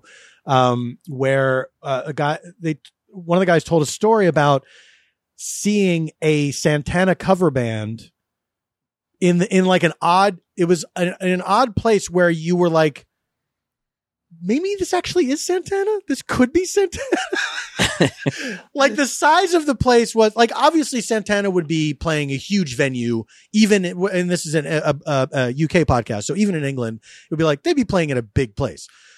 But it was also like, I don't really know. I couldn't identify other than Santana, maybe. I could not tell you what any of these people's names right. are or what their faces look like. Yep. So if a guy does like a convincing Santana look, you could you could easily say like, no, I saw Santana. And yep. Santana so really is just hair and a mustache. Yeah, I mean, exactly. And a, sunglasses. And headband. More yeah. of a vibe. D- did vibe. you? you know, it's South- more of a vibe. And Rob Thomas. In there Norwalk, sometimes. there's yeah. a, like outdoor drive-in or whatever theater, and every time I drive by it, it's like there's some cover band playing. It's like a Led Zeppelin cover mm-hmm. band, and I, I, I yeah. like an Iron Maiden. There's a female, the the Iron Maidens, I think they're called. Um, yeah, I know. Uh, like off the highway, there's that big sign. Is that what you're talking? Yeah, I yep, know exactly. Yeah, yeah. Which, yeah, but like it seems like a big venue. Like it seems like a lot of people go. Yeah, isn't it like a swap meet or something yeah, right there? Isn't that be. what it is? Yeah, yeah. At the same time, I'll Why buy not? that dresser. I love this song. Cover Come bands see the are Piano of... Men and the swap meet. I mean, cover bands are kind of the swap meet of bands, though. True, that's true. Th- so. Now, this brings me to uh, one of my favorite secondhand stories. This is not a story that I experienced, but uh, my uh, my uh, departed friend, the late Big Daddy Graham, um, a comedian from Philadelphia, ha- one time was on the road. He sees a Roadhouse uh, that is advertising uh, tonight only Foghat. So he's like, sure, I'll go. And it's maybe one guy who was in Foghat and then a bunch of other people. This guy, I guess, I guess it was the guy who was allowed to call this band Foghat. Yeah. And so the place is packed and it's a straight up Roadhouse. It's like truckers and shit like that. It is, it is packed with people. The band comes out on stage. Uh, they start with, uh, uh, Smoke on the Water, right? Mm, um, Slow Ride? Slow Ride. Who was yeah. Smoke on the Water? That's Deep Purple? Yeah, I think Deep Purple. Yeah, I think it's not. This is not a Deep Purple story. I apologize. So they start with Slow Ride. A huge fucking guy, tr- bite a trucker in the back, standing like a head over everyone else. Like the third note, this guy points at the stage and goes, "That ain't fucking Foghat." Terrifying. And this guy was and, duped. And now our country is nothing but that guy. Exactly. Exactly. I don't know if that's a Steve Agee story, but I want to hear. I feel like it could come out of his. That sounds like a Steve Agee story to me. For sure. Yeah. Let's cast him as the guy in the story. Just like, anyone's using the fuck word. Uh, Steve Agee nails that. I think it might be time for a segment we haven't done in a little while. This is called Yes Please or Oh Please. Now, this is where I bring up something controversial. People get canceled from this segment. We're not looking for diplomacy. We're not looking for middle of the road takes. This is hot takes. Mm-hmm. This is where we're just going to step into the fray and talk about the hot issues affecting America right now. And if you get canceled, if you lose your following because you called it like you see it, so be it. We can't just ignore the important things, okay? What, what happened to that thing you were going to do where you just like get right to the point? That was it. No. This, uh, this is fair, though, because it was a warning, which I think can be as long as it needs to be. Thank you. Mm. You're welcome. All right. Didn't know Paul. But look, I, no matter, ass. no matter, oh, hey, no matter what happens, I don't care because I love my haters. I love them. I love my haters. Haters gonna hate. That's right. Yeah, that's right. They just make me stronger. Um, I've, I've got four things I'm choosing between. I'm just trying to figure out which would be best for this crowd right here. Well, just take these eight seconds to think about it. Okay. It yes, please. Uh, give some of that. Oh, oh, please. That's much crap.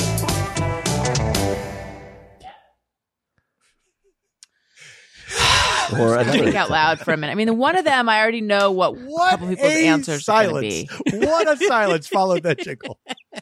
I even gave you eight seconds. What more do you need? I know. All right. I mean, so, God.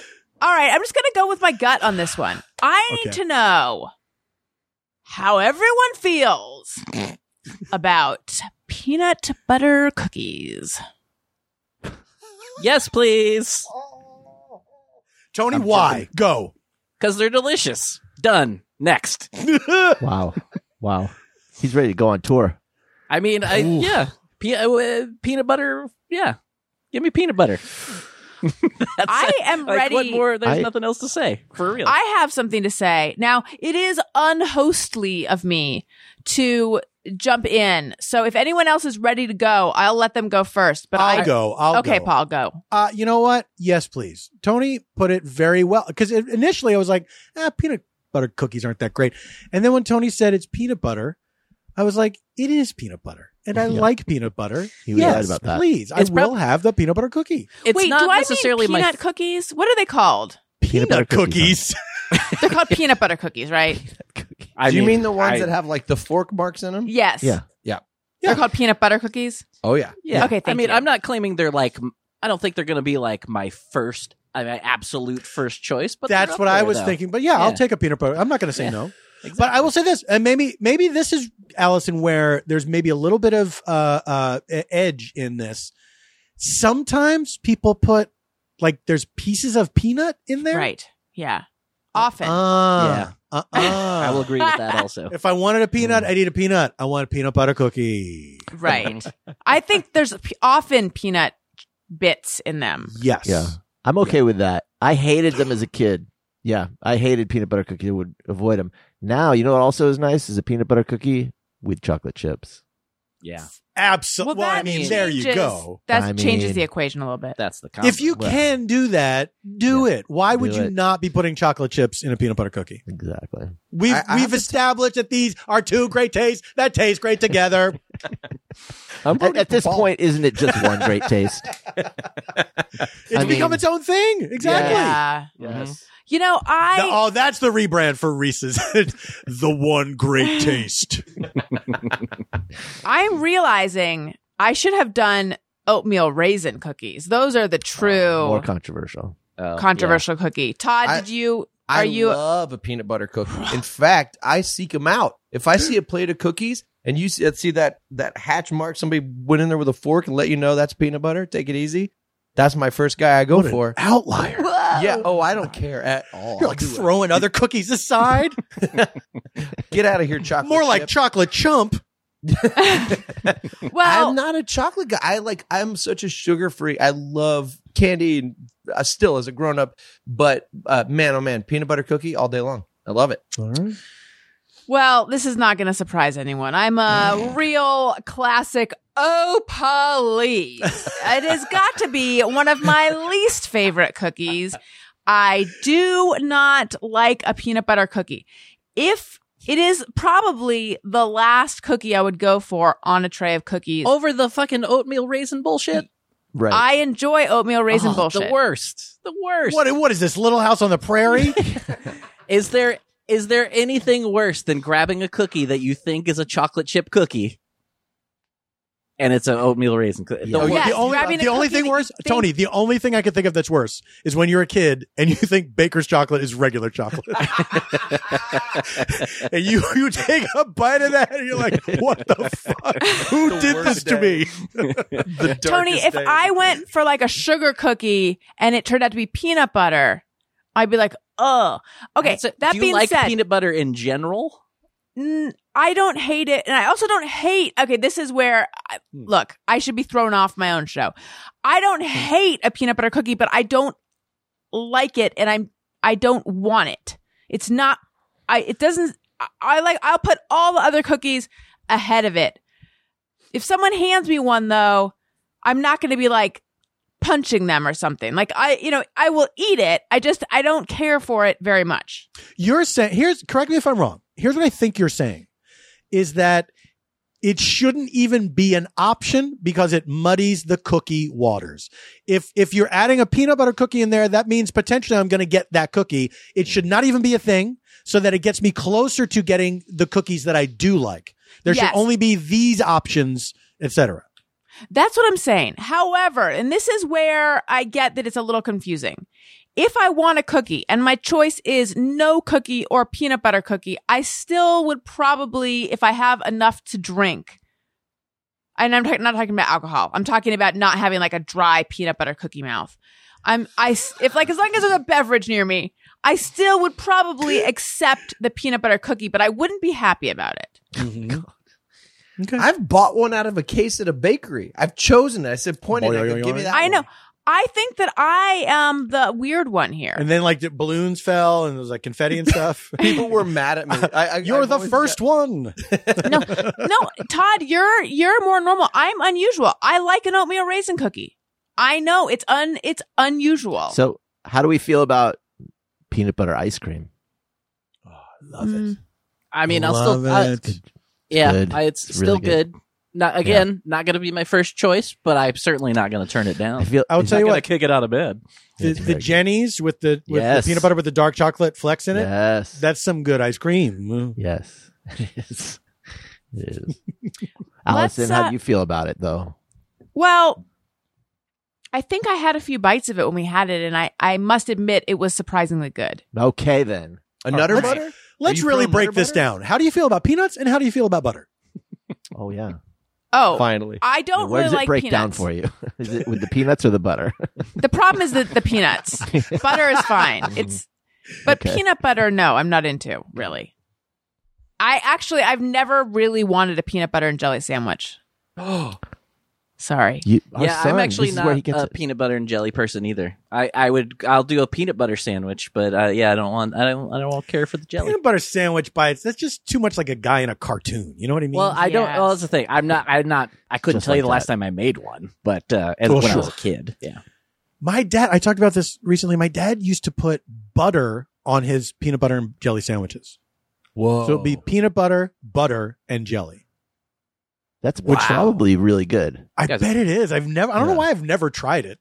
It yeah, just it seemed like butternut. Too. Even as a kid, that seemed like too much. Yeah. I feel like you would barely taste it. It would just add a more greasy mouthfeel to it. He liked a greasy mouthfeel. that's that's what I heard. You knew that yeah. about your dad. My dad. Yeah. He never it was the one thing he ever would talk about at length. Oh, not enough grease in there. Can you put more grease in here? Just go back, ladle it out of the pan. He loved grease. How's the mouth feel on that? Greasy? We're not a big toast More house. More oily or greasy? You're not a big toast house. Well, we ha- what I was going to say is we haven't no. been. I think, by the way. Not by choice. No. Yeah, no, because I had a real like... Uh, We didn't. Ha- we didn't have a toaster, and we also didn't. My toaster. We didn't have a toaster, and we also didn't uh, didn't buy bread. But now that we have children, we have both toaster and bread. And there's been a lot sure. of toast happening in the morning. Yeah. There's really few better smells than toast in the morning. Mm-hmm. So good, it's really so up good. there. When you were a kid and you figured out that cinnamon toast was a thing that you could make. Oh yeah, oh. that was a game changer. Oh. That was. A I've game been changer. making that for Elliot, and he's very into it. Yeah, so yeah. good. I haven't I done it for should... Sam yet. She'll lose her mind. Oh, yeah. It's so easy, too. Oh, my God. Yeah. Todd, we'll who does do Sam special. like more these days, you or Sarah? Sarah all day long. She has like, she had like a couple times where she was like really into dad and like, oh, man, defaults to mom. Do you think she likes Sarah more because they're the same height? She's like, like Sarah, when Sarah like travels and stuff. It's mm. it, like she comes home and it's like a special thing. And, oh. and, like I'm the bozo who's always there. She's like, get out of here. Give me that lady. So oh. Wait, yeah, how sh- how short is Sarah? Uh, she's like she's supposed to be like five, six or seven. No, really? Is she taller than that? She's taller than that, right? That's I'm five I mean, nine. She's sounds... not two inches shorter than me. I don't know. I don't she's think of her as like lady. especially yeah. tiny though. She's not. T- she's not like. Like you trip over her, you know what I mean? yes, yes, I do know what you mean. But she's a, she's a petite lady. She little, yeah, she yeah. little, she little. She must be five four or something, right? I can't tell. Yeah, I think she's about the same height as, as my wife Janie. Are they the same height? Huh? Yeah. Well, they're standing back to back all the time, and I'm like, you can't I get it. Apart. You guys are the same height. Uh, Paul, do you still have the measuring thing on the wall? Uh, it's like it's like a groove in the in the wall now. It's like yeah. we've measured this a thousand times. Yeah. We're gonna start shrinking soon. You're this is done be growing. That's not for years. Let's say hello and welcome and thank you to the new patrons. Allison wants to say thank you to a couple of special people out there who signed up to be new patrons. Patreon dot com slash Allison. Hello and welcome to Melissa, who's at the texting level. Oh, boy. And then also Chris Klonicki, who I feel, that's one of Daniel's friends. He was brought in by the promise of Daniel's emotional nudity, I suspect. Hello and welcome. Uh, reminder, sign up for a year, get two months free. That's a good deal. That's right. That's uh, Patreon dot com slash Allison Rosen. Patreon. Okay. Oh, boy. Looking at the time, I think we should close out with a Just Me or Everyone from Todd, and it just sometimes I wonder on something I have thought or done. Is it just me or everyone? There's well, so many. Machine. There's so many more jingles since the last time I did this show. Yes, it's jingle. Perhaps money. Also one from Paul. Well, see, that's the thing. You were on the Monday show. Yeah. The Thursday show is jingles and maybe a guest or five. It's mostly jingles. It's not I mostly enjoy, jingles. I, I enjoy just, the jingles. By the way, I just want to. Uh, I want to make that clear. I do Thank enjoy you. the jingles. Thank the, you. The guy in the straw hat likes jingles. I mean, I, I appreciate that. It really, it really makes sense, doesn't it? Yes. It's all coming together. Todd, do you have it just me or everyone? I do. Um, when I think of something embarrassing, if I like, I'm like reliving it in my head, I find I don't even realize it's happening, but I find myself either like talking or singing or something, and I think it's just my body trying to break me away out of the shame of my embarrassment that I'm so, reliving in my own head. So I'll just be sitting in the house. If you were to see me, I'd be like this, thinking, and then I'd be like, "Okay, all right, okay, okay," and then I'm like, "Oh, I'm talking, I'm talking." Oh, that's just so me. Interesting. I feel like that's not, I can't say I have never done that and that I never do that. I don't know. It's weird. The things that I find myself saying out loud when I'm alone are very strange. Where it's like, it's like it happens and then I'm like, why did I say that out loud? No one's here. I never I, realized how much I talked to myself until I started driving the kids to school in the morning. Mm-hmm. And they're in the back seat, of course. And every now and then, you know, Ju- or Julian, uh, Elliot will go, um, what? What did you say? And I'll have to b- go, did I say something? And realize, oh, I was just talking to myself, and my son is extremely confused about why and what is happening up there. So, uh, this well, is he should good. be on guard for when he needs to grab the emergency brake. yeah. Yeah. Son, can you uh, just hold on to the... Yeah, you never good. know when someone could have something could take someone out and they could Very lose true. their ability to drive while they're driving. Very true. um, Todd, I don't do that. Uh, for a second, I thought this was going to go. And it's weird. Well, no, I'm going somewhere weirder with it. I thought this was going was going to go where I what with what I do, which is going to make people uncomfortable. When I think of something embarrassing in my head, like very embarrassing, I, there's two things I, I have a mental picture of, either like, like whacking myself, like taking the, the palm of my hand and like just beating my head with it. Huh. Um, or like curling up, like tucking my head under and basically like, I wish I could just climb up my own butthole. I just want to like make, make my body so tiny. I'm so embarrassed. Anyone else? No? Okay. That's very specific. I can't say I've experienced that. It is annoying though. When I was a big, I used to be a big ruminator, and like it would be lying in bed and thinking of various scenarios, things oh, yeah. that did happen, things that I wanted to happen, things that should have happened, whatever. And so now every once in a while when I, when that happens, when I, I catch myself doing it, cause it's been, it's, it's been like a thing that, it was a problem that I addressed and figured mm-hmm. out how to not do it so much anymore. Every once in a while, if it happens, I'm like, this again? Like I can't believe, I can't believe I got as far into whatever it was to where I was like, what? I've been thinking about this for fucking t- seven minutes. Yeah. Wow. Why? Wait, I how did you stop? Yeah. yeah, same question. Well, it was like when I started when I started going to therapy a million years ago, and I started to figure out what my issues were. Um, the things that I used to worry about were not things that not so much things that I worried about anymore. Like it's not like I didn't have problems anymore, but I didn't I didn't have those emotional like, well, I'm going to say this, and then she'll say that, and then I'll say this. Like that stuff went away. Like I stopped doing that.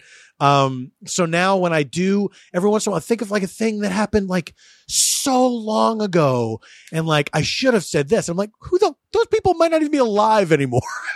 Like, why am I thinking about this? Does that ever bring you comfort, though, that thought?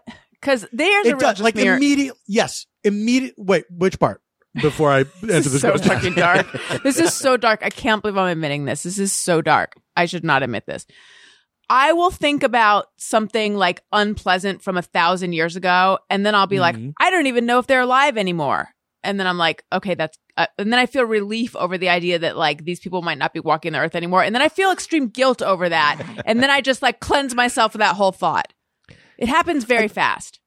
I have, I know, wow. I know the, I know the, the, um, the, the, uh, the, the quickness of that chain of events. I have not had that specific thought, but I do know that idea of like, in such rapid succession, yeah. you have this mm-hmm. very complex examination yeah. of something, and then it's over, and it's, and yeah. it feels good after it's over. Do you, yeah. I've, I've had the experience of thinking of something really embarrassing from my past and realizing that the other party has passed away and feeling relief. That's what I'm saying. Yeah. that's that's that what I just said. It yeah. Doesn't, yeah. It doesn't count anymore. Yeah. No, it doesn't. There's no more the witnesses. Ledger's There's white. No witnesses. Yeah.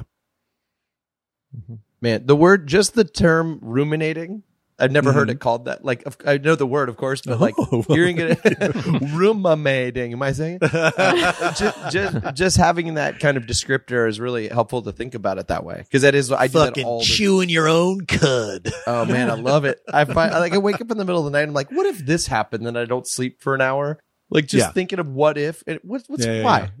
Yeah. Unhelpful, yeah. Terrible. Speaking of talking out loud, uh, there was this video. So Elliot w- was very, very young. So I was like in the in the uh, brand new mom, and I kept. This is when this you could th- talk to yourself with abandon. Yes, I you did. You could do it anytime thing. You wanted. I took a video where I thought I took a video, but it was the thing where like I thought I turned the video off and then put my phone to the side, but it actually that was when I had turned on. Like actually, I had turned it on and then put my yeah. phone to the side. So I found a video of it was just a recording of me changing his diaper.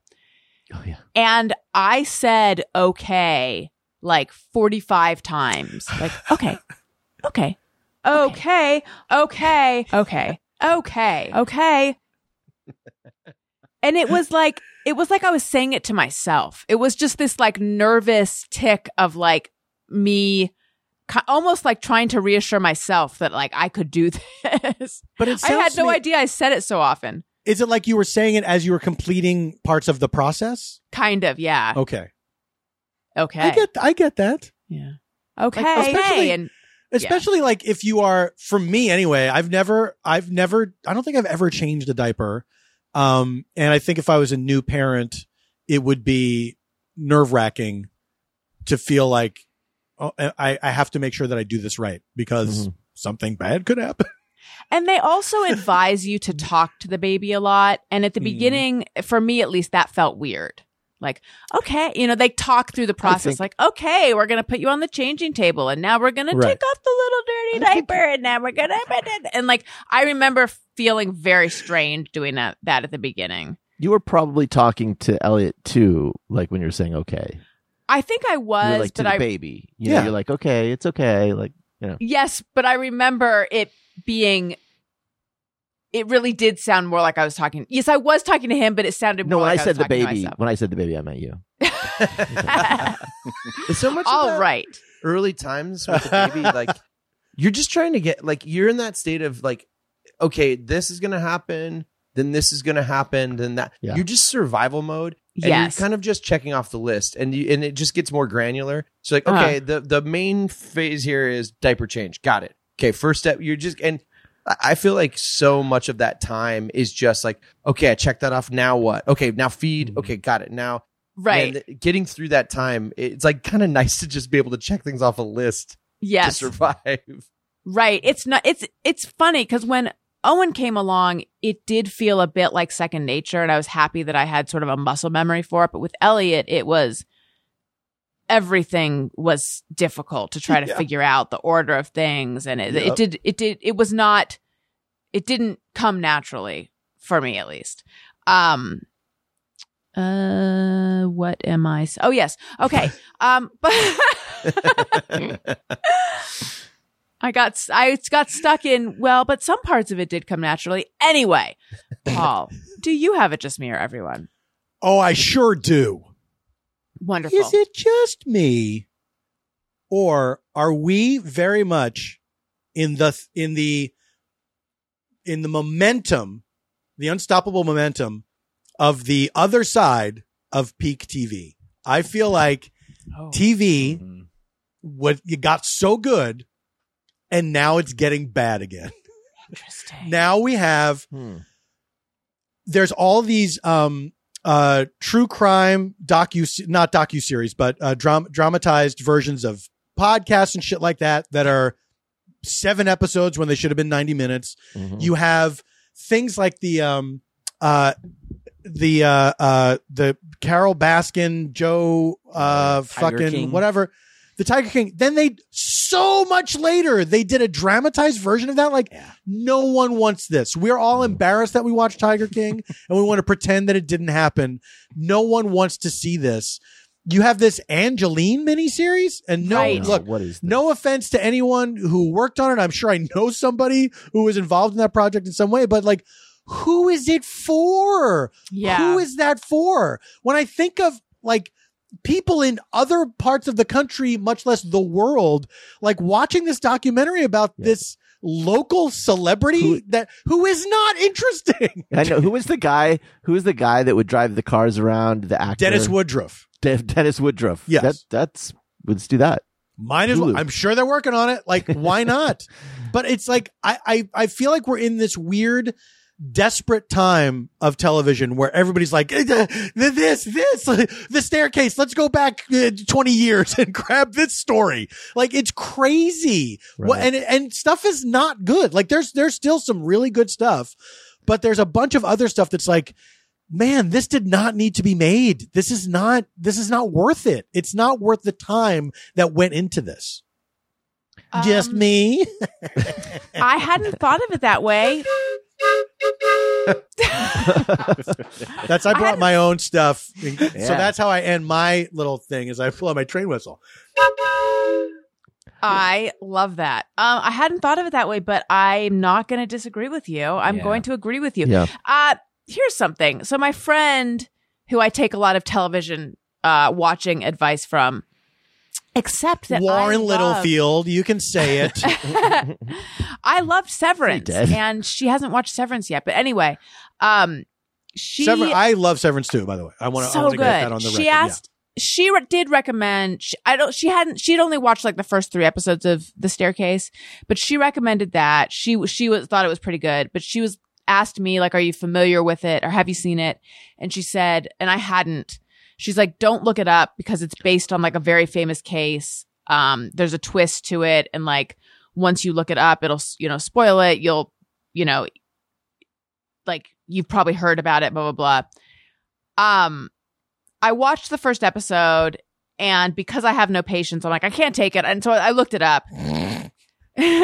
Spoiled the whole thing for myself. She did that this being... with like Twin Peaks too. This is what she does. It's like first episode, looks it up. I watched a lot of Twin Peaks before I spoiled that for like myself. And I with Twin Peaks, it was a mistake. With the, the original Staircase, it actually, series? Yeah. yeah. Oh, okay. With Twin Peaks, I regret that I did that. But with The Staircase, though, I am still enjoying it, even though I have already sort of read about the outcome. That here's the thing, yeah. though. I looked it up and I'm like, actually. Somehow, I never heard about this case. I don't know mm-hmm. how yeah. it eluded me. D- were you totally familiar with the case before this latest series? This latest retelling oh, yeah. of I, it? I watched the um the original uh, docuseries. Okay. Um, back back when it was new, and w- I, I would I watch it, it with friends. It was it was when I lived in uh, New York for a year, and um it had it had come out maybe the year before or something, and so we would get together and watch it.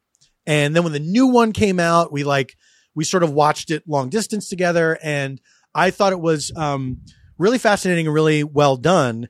And watching the, the H B O one, I'm like, I don't, this is not nearly as compelling as the mm-hmm. real case. And I also think they're making, Colin Firth is making this guy less of a weirdo in, in yeah. this than when you see the real guy, it's like, this guy's out of his Like, of course he killed this woman.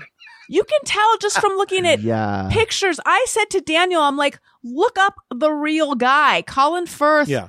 looks is so much more likable looking. And Colin Firth is doing like a very uncharismatic portrayal of him. Yeah, he's, yeah. he's However, taking it down. There's yeah. something in just the still photos of the actual guy where I'm like, there's something going on there. Yeah, I was like, I was like, um, watching the show, I hadn't watched the documentary. I was like, I have a problem here because the mo- there doesn't seem to be a strong motive. I, I don't know that I believe he did it. And then I looked up a picture of him, and I'm like, I, I, I guess there doesn't need to be a motive. This guy, I see, I get it. He did it. He's weird looking. So wait, most you... murder cases, sure, there's a motive. This one, I would buy that there was none. No, no. So wait, Paul, you th- from watching the original, you are not questioning his guilt. Uh, no, I do not question his guilt. He's he's an extremely he's an extremely histrionic person. I don't know if he killed her because he had something that he wanted to hide, which is what they tried to say. I think that maybe he didn't want to be married to this person anymore, and he also had a previous wife who died right yeah. from falling down the stairs. Um, you can't get past that. Okay, we talked H- about lightning striking. There's no there's yeah, twice, there's not and the fact that he times. like didn't mention it. So early, like he did not that that right. if that happened, the That's right. first fucking thing yes. you would say to your defense team is now.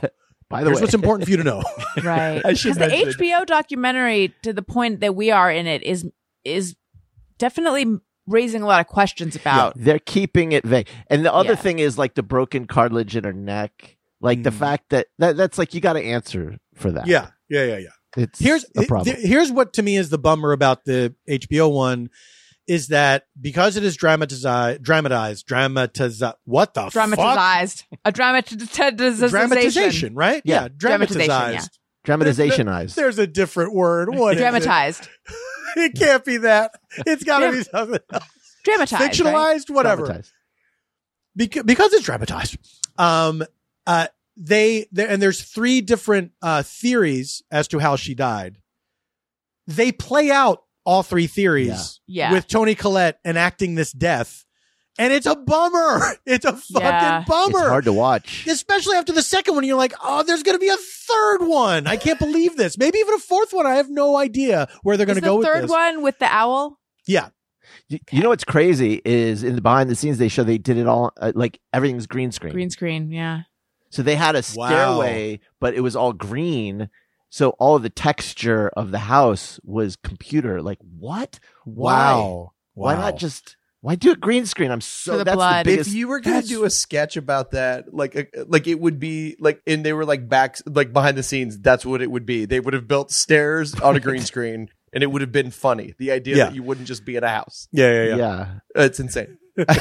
Hey, I have to say, I, I like thinking about this this whole concept uh, like of T V getting bad. It's like this this thing. Uh, it, I've been thinking about this too, Paul. There's this thing of like risk that happened when um it, things moved from the big studios to like Netflix to like on like to the digital platforms, and yeah. when it was happening, the only way that the small guys could succeed was to take risks. They didn't have the money to like buy old properties, so they would yeah. just like go like I don't know um uh what's the the prison one with the women uh uh uh Orange is the New Black. Orange is the New Black. The Orange is the New Black. The, the, the Orange is the New Black.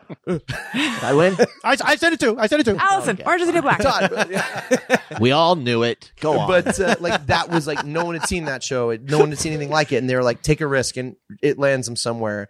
And it's a series of risks that like reward, risk, reward. And uh, and the same even with like A M C trying to survive with like Breaking Bad, right? Like trying to mm-hmm. fi- figure out how to keep people around. And now that everything's shifted to Netflix, Netflix is like, we don't have the we don't have the money somehow to like go with risk anymore. They have mm-hmm. to prove it. Everything has to be proven. So they well, that's, just buy yeah, old crap. That's the la- even even Orange is the New Black was based on a book. Ah, uh, right. Fuck. I hate What did I books. say, Huey Lewis again?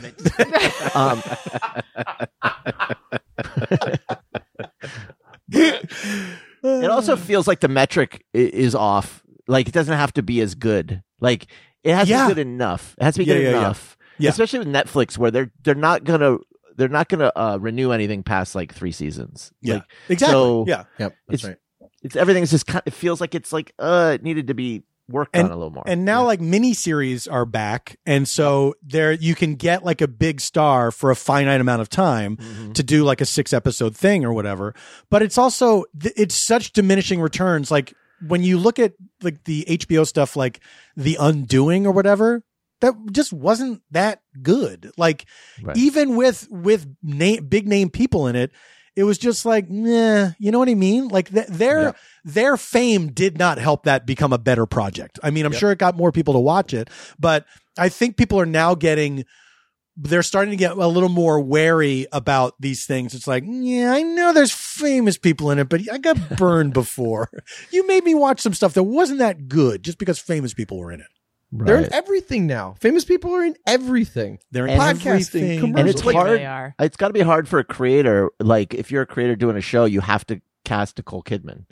Yeah, yeah. yeah. And it's like if it's on H B O, you got to cast Nicole Kidman. You know, yeah. Apple seems to be taking some risks, yeah. like, but I mean, but for how long until they're established enough that people all sign up and then they can yeah. bail it? I'm no, sorry, Todd. Could you too. get further back from your computer? I'm gonna. I know. I'm in a rocking chair and it really gives me range of motion for this podcast. And I'm handheld. It will be interesting to see what's what's going to happen because it, it does seem like it's an untenable situation um, where you're, I mean, uh, Nicole Kidman aside, like you're not going to be able to get these people to recommit to a bunch of limited series, miniseries, whatever. Um, unless it's something like Marvel, which is like, yeah, we'll do these sort of one or two off series based on our movies and we'll get the people from the movies to be in them. And, you know, I don't know. It just seems like you're not, I, I just don't imagine they're going to be able to do it forever unless you are somebody like Apple or Marvel or whatever, where they're like, we actually have a, like more money than you can even imagine. Mm-hmm. So we can do this until we figure it out. You know, we'll just keep throwing money at shit until we figure it out. Yeah, well, that said, I, I feel like Star Wars finding its way in, as a T V property now is working. It's as fun. A, yeah, yeah. Mm-hmm. I think they figured out how to make it fun. Yeah. You guys, this what? has been... Uh-oh, did I cut someone off? No, I felt like I brought us... Yeah, I, I felt like I brought us to a lull. I, no, I took that you didn't on at all. No, no. This We're has been Star Wars. We just happened. think Tony's going to jump in. Yeah, exactly. Tony. Don't get don't get me started on my stories. Leaving space. Everyone's Tony. leaving space for Tony Todd. Tony Todd. Been... Candyman, Candyman, Candyman. Did I watch Obi-Wan three times in twenty-four hours? Don't Dang. worry about it. Amazing. How long is it? Uh, well, there were it's two episodes that dropped. Oh. Yeah. So just They're an doing, hour, that's fine. Very experimental. They're, little... They're doing ten-minute shows. Yeah, really it's only for, for your phone, too. It's so weird. It's just a quick bite. Catchy. Well, our friend Pete of Star Wars Minute was in Anaheim at a Star Wars convention all weekend. Yeah, I was there on Thursday, but I only oh. went Thursday. It looked fun. I saw a lot of Insta pictures. It was fun, but I went. I was already exhausted when I went, and uh, it was a little...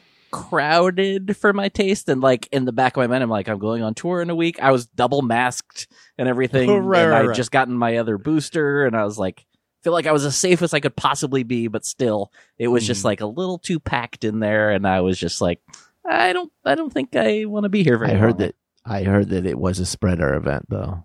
Really? People people are getting it. Yeah. I mean, it wouldn't surprise me. There were definitely a lot of unmasked people. Yeah. And you just went to a big wrestling show, and we didn't have a chance to talk. This is such a long show. I had a real, I had a real nerdy week last week. Yeah, I had a real good time.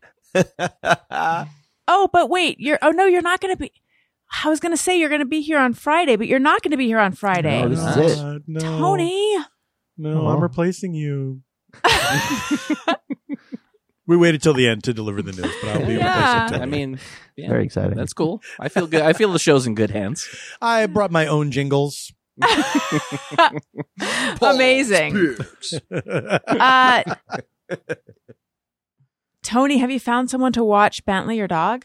Yes, he's actually over at that person's house at the moment, just giving a little, like, let's get him, like, adjusted a little bit right now. Exactly. So, oh, yeah, good. Exactly. Yeah, we're okay. good. I think we're good. This is somebody I'm... Bentley already knows and trusts? Uh, no, they he had not met them before, so that's why that's why like oh, giving wow. him a couple of days of uh, you know, sure, some sure, lead sure. up time. But yeah, yeah, I'll get him. I'll get him back in a little bit here.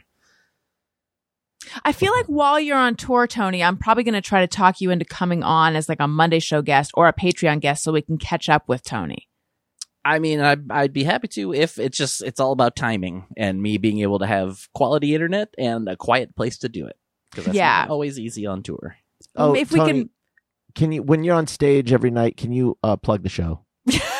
Yeah, absolutely. Thanks. Appreciate Please. It. Please. That'd be great. But can you also interrupt a song that is in progress to do yeah. it? Yeah. Yes. Like during a drum, during, I know you don't really do drum solos, but could you write some and then during one? Just imagining like the concert's in full swing. In the middle of the song, the drums drop out and everybody's like, what's going on? Tony just waits for everyone to give him the attention. Just talking in the snare mic. Uh, yeah. Hey, hey, sorry. Do you guys like podcasts? Hey, if you're enjoying this, you guys like podcasts. Are these songs too long for you guys? Do you wish there was less music, more talking? Do you wish the music to talking ratio was inverted?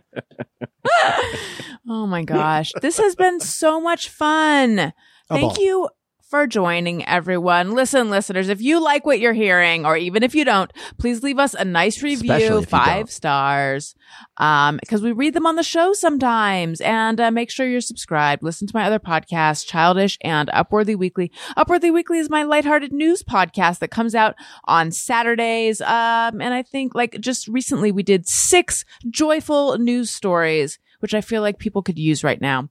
Um, so listen to that and listen to Childish and follow me on social media at Allison Rosen on Twitter and Instagram. To- uh, I was going to say Tony, but I'm getting out of order, but I am going to say, Tony, I already miss you and I don't Aww. Want you to go, but I know you're going to have a great time. But I love okay. to watch you walk away.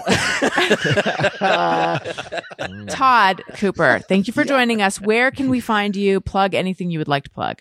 I just want to say thank you so much for having me back. I love being on. It's so fun to be with you guys. Um, and uh, yeah, I'm, I have. I just forgot to plug my band last time. The the art thing that I do. I plugged my dumb business. Um, uh, I'm in a band called God Collider. It's a uh, aggressive hardcore band. Uh, I don't know if you've got fans that listen to that kind of stuff. I like mellow hardcore. We're playing a show uh, in L A with Darkest Hour on July third. Oh, shit. Um, we're, yeah, man. I'm going to be gone. Uh, Reschedule.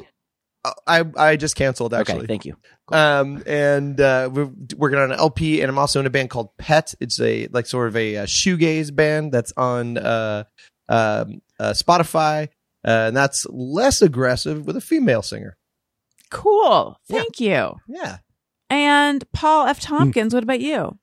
Well, um, uh, August, Comedy Bang Bang, going on tour. Um, I'll be there with Scott Ackerman and uh, a rotating um, special guests. And we're going to a lot of cities. Not all the cities. Sorry, guys.